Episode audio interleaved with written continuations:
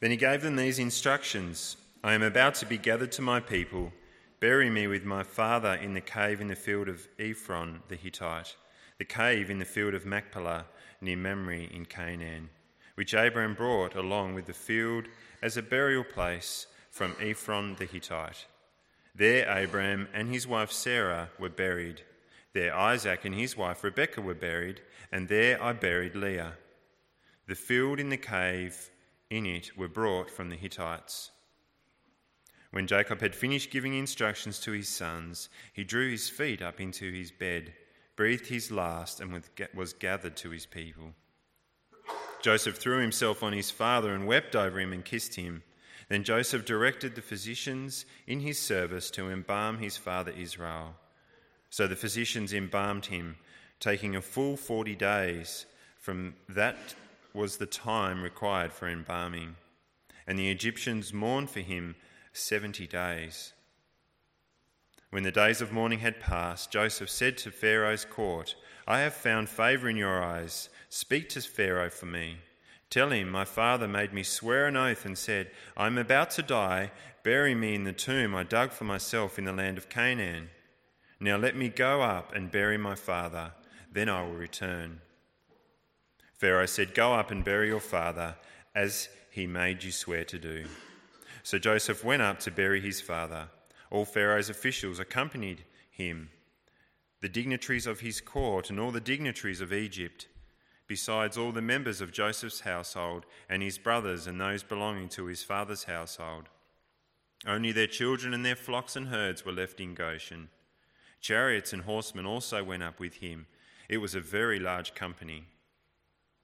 When they reached the, flesh, the threshing floor of Atad near the Jordan, they lamented loudly and bitterly, and there Joseph observed a seven day period of mourning for his father.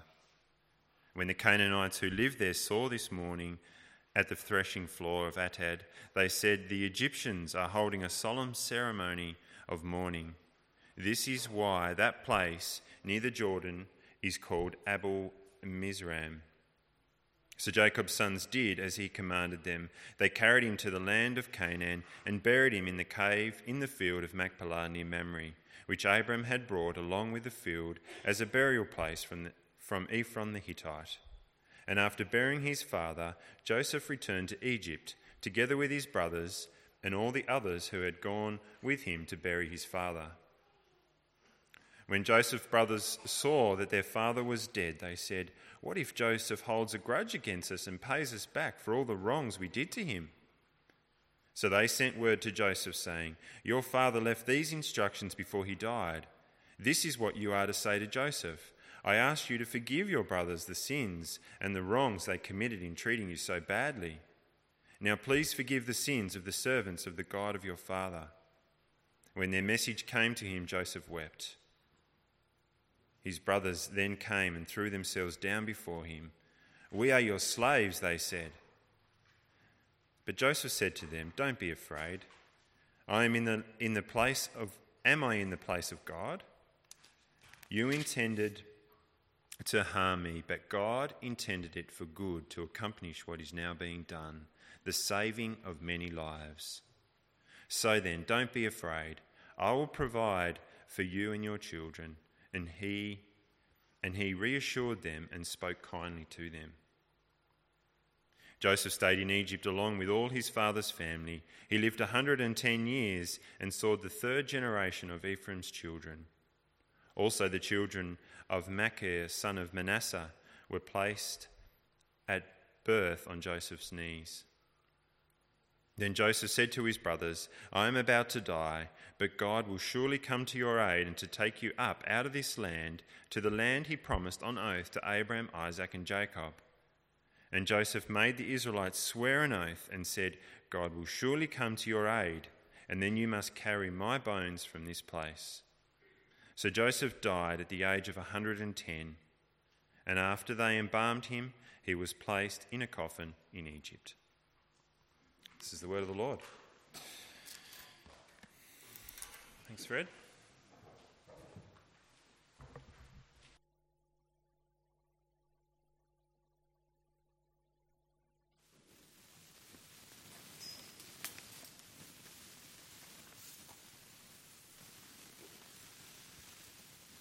Hopefully, some of you have an idea what I'm talking about if I mention the Heidelberg Catechism. It's one of the doctrinal standards of the branch. In other words, it is a, it is a summary of the gospel, of what we together believe. And in many churches in Europe, this Heidelberg Catechism was used both as a, um, a basis for preaching on all kinds of topics related to the truth of the gospel, but it was also used for children, and at a young age they were already supposed to learn the questions and answers of this catechism by heart. I was one of those kids, and it's still sitting here. Anyway, this regular use of a catechism, and the word means instruction book, was meant to give the membership, the whole membership of a church, a good grasp of the content of our faith. Now, one of the things that came regularly back in this catechism was the question what is the promise of the gospel? And you can still wake me up in the middle of the night, and I'll give you the answer. The promise of the gospel is one, forgiveness of sins, and two, eternal life. Now, I can tell you, as a child, you have no idea how big this statement is. The promise of the gospel is forgiveness of sins and eternal life. Now, you may wonder, what in the world has all this to do with Genesis 50? Two people ending up in a coffin. Getting more support here?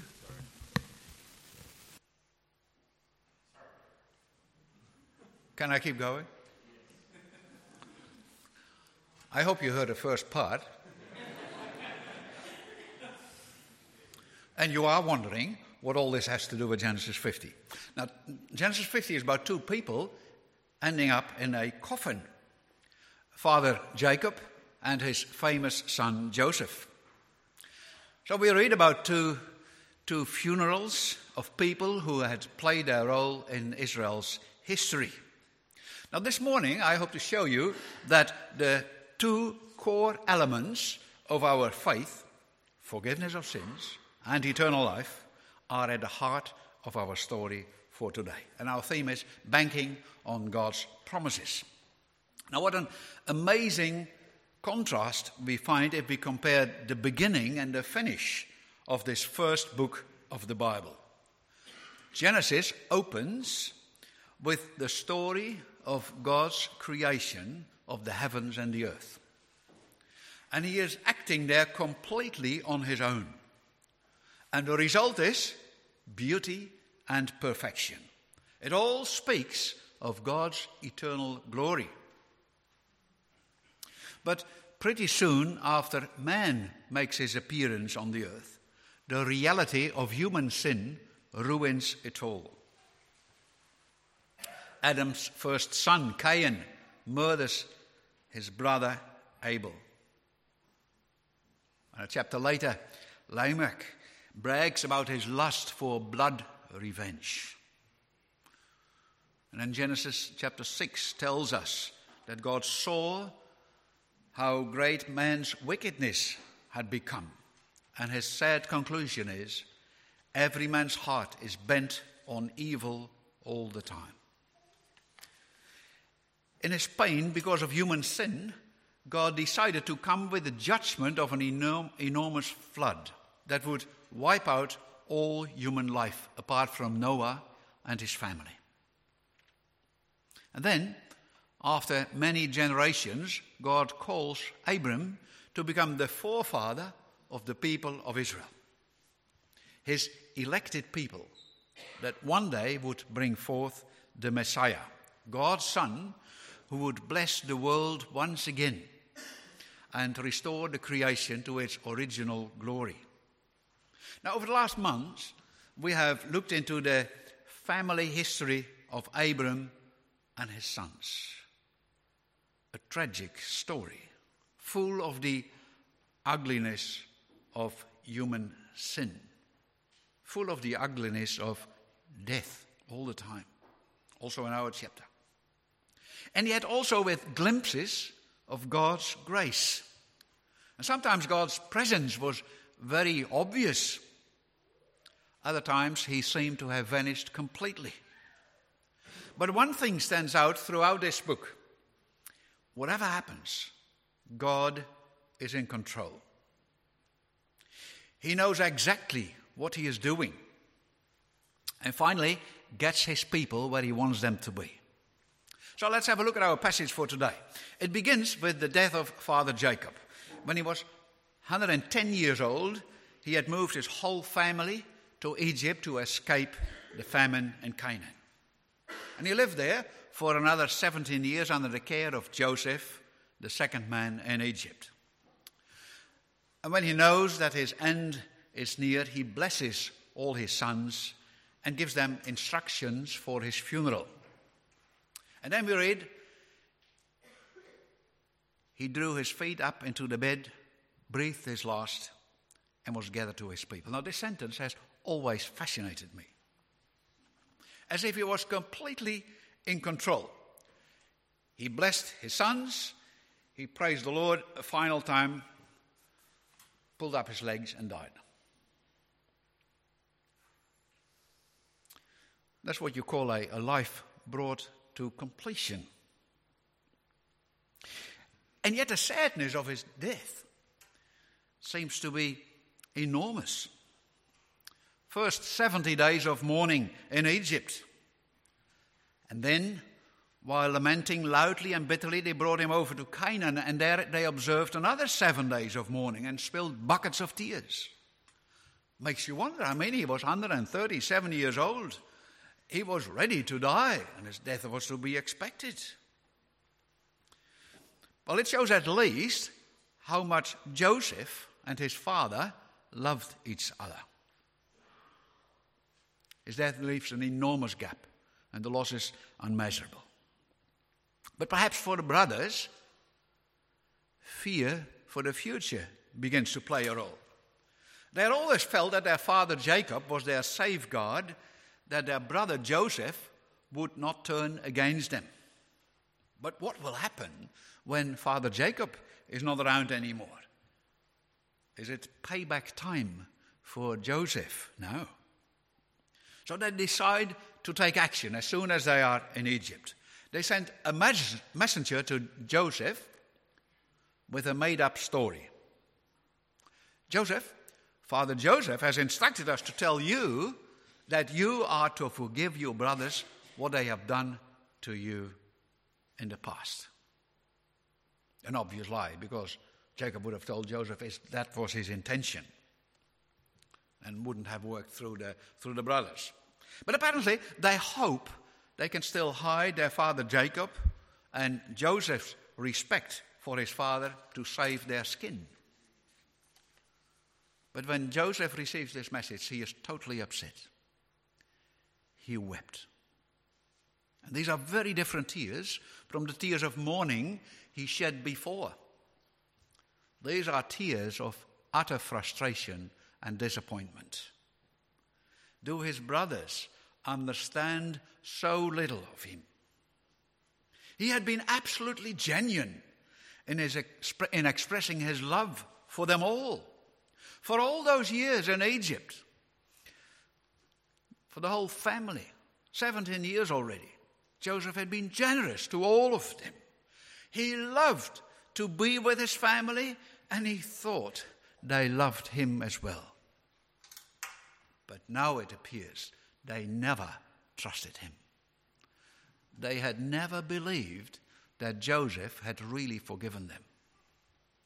And now that father Jacob is no longer around, they fear his revenge. That says something about their own heart, doesn't it? They cannot understand forgiveness because they are not able to do it themselves. They would pay back if they were in Joseph's position, so they expect him to do the same. And they make it even worse when they offer themselves as slaves to Joseph. We'll pay you if you do not take revenge on us and our families. It's rather tragic, especially for Joseph. Refusing genuine forgiveness that's been offered to you. Congregation, do we realize that we can do the same to God? Refuse to accept His forgiveness.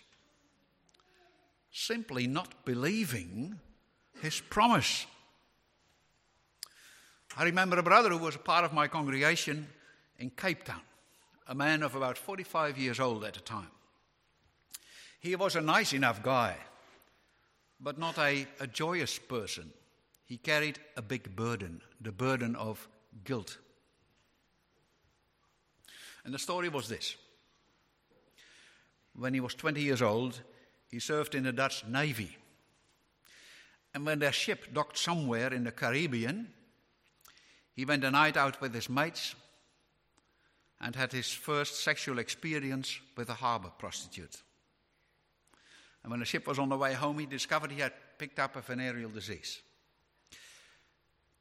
The whole adventure made him deeply miserable and guilty because he wasn't brought up that way. So he was desperate to solve his problem of guilt. So, in order to get right with God, he promised that he would never marry and never have sex again, live a celibate life as a form of penitence.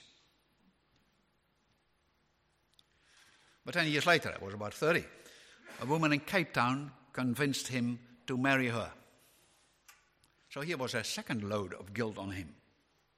He had first lost his chastity, but now also broken his penitence promise to God. And now, every time when, when there were problems in his life, for instance, one of the kids he had became seriously ill, then he felt God was punishing him for his sin of the past. It haunted him. And all this made him deeply concerned and depressed. One day, the whole story about his guilt feelings came out. And I asked him, But Jack, did you never seek forgiveness of your misstep, misstep of 25 years ago? He said, Me not asking forgiveness? I have asked forgiveness for it every day since. Now think of that. What was his problem? It was not that he hadn't asked for forgiveness. It was rather that he never really believed that God would actually be able to forgive such an ugly mistake. And therefore, it was forever on his conscience. We can do that, friends. You can pray for forgiveness of things that are, con- are on your conscience and never believe that God will wipe them out indeed. I just said the brothers made matters worse by offering Joseph to become his slave, to become his slaves. So they wanted to pay for the forgiveness that will save their lives. We are inclined to do the same with God, aren't we? Negotiate with Him. Offer God something in return for forgiveness. For instance, vowing that it will never happen again. But then when it does happen, and it might well happen, we'll feel the worse for it. And then spiritual depression, up to a point of despair, can set in. We'll never make it the way we should be. Well, friends, then it is time to return to faith, to this first big promise of the gospel. You've got to believe that God can forgive sins without you paying for it. See, that is the gospel, the good news. God is able to forgive sins because someone else has paid for it. Jesus has on Calvary's cross. And that is where you should look when you need forgiveness for your sins. And we all need that. Look by faith to the cross and tell God, I believe Jesus has paid for me. I believe my sins are forgiven. I believe I am free from guilt. Now grant me the power of your Holy Spirit to leave that sin behind me. That's the way to make progress in the Christian life. Now back to the story. Joseph said to his brothers, Don't be afraid. Am I in the place of God? Of course not. He's saying, Don't you understand? I am living of forgiveness myself.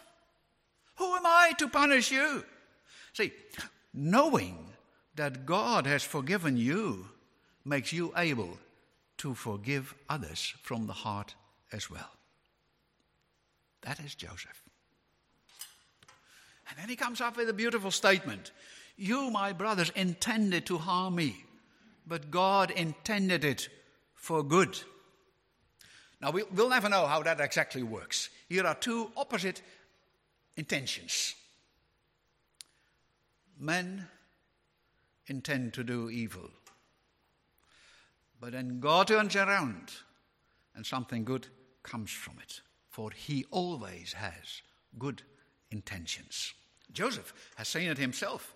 The intentions of his brothers were really bad, but see what have, has come of it.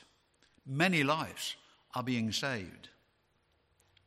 Jacob's family hasn't starved for lack of food. They are alive and well and growing. So don't be afraid, said Joseph. I'll keep looking after you. Now, I suppose Joseph thinks mainly of the lives of his family being saved. But there is something more to it. The blessing of Abraham that we read about in Genesis chapter 12 would come through his offspring, through Abraham's offspring, and subsequently go out into the whole world.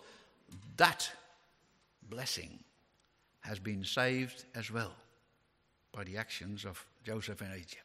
So, this, this is not just a great story about the survival of a family some three and a half thousand years ago. No, God intended to save his promise to Abraham. And therefore, we as Christians of the 21st century are directly involved here. For in the promise to Abraham, the promise of the coming Messiah is included. And Jesus' forefathers were kept alive here. See, God's intentions for good are always much bigger than we can imagine. Now, we can say for Joseph, this was the wisdom of hindsight. He could see that it ultimately all worked out for the good. But it's one thing to say that in hindsight.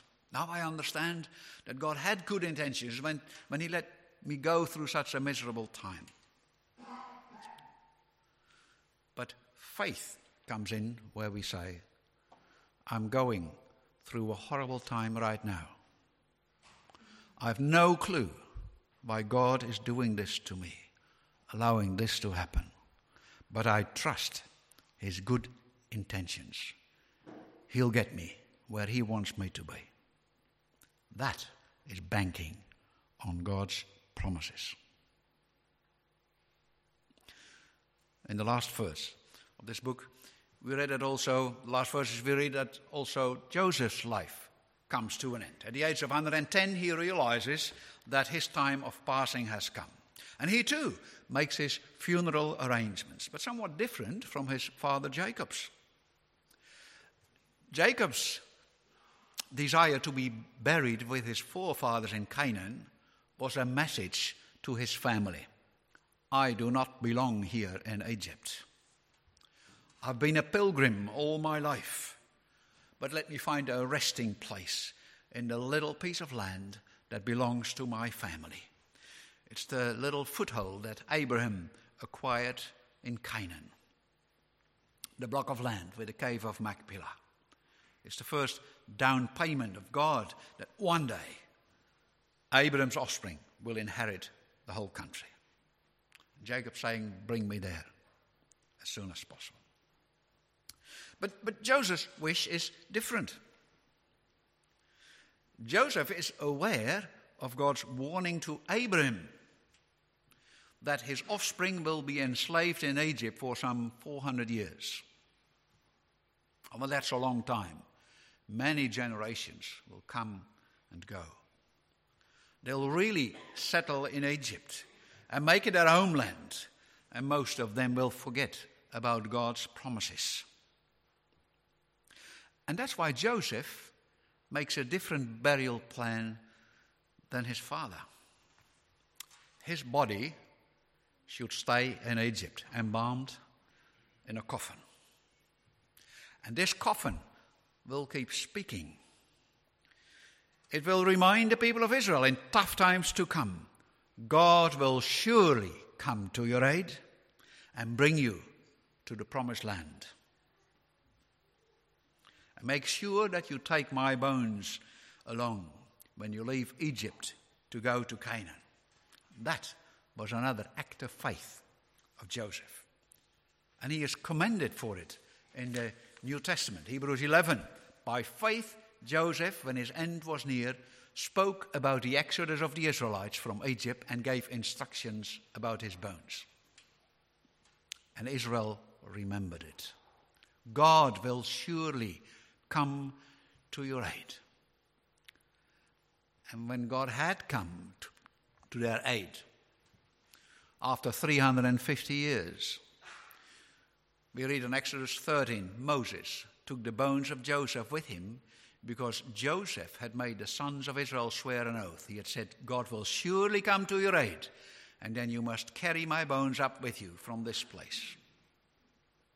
And to finish this part off, in the final chapter the book of Joshua, we find that the bones of, Joshua, of Joseph are buried in Shechem. And that's the place that was allotted to Joseph's descendants.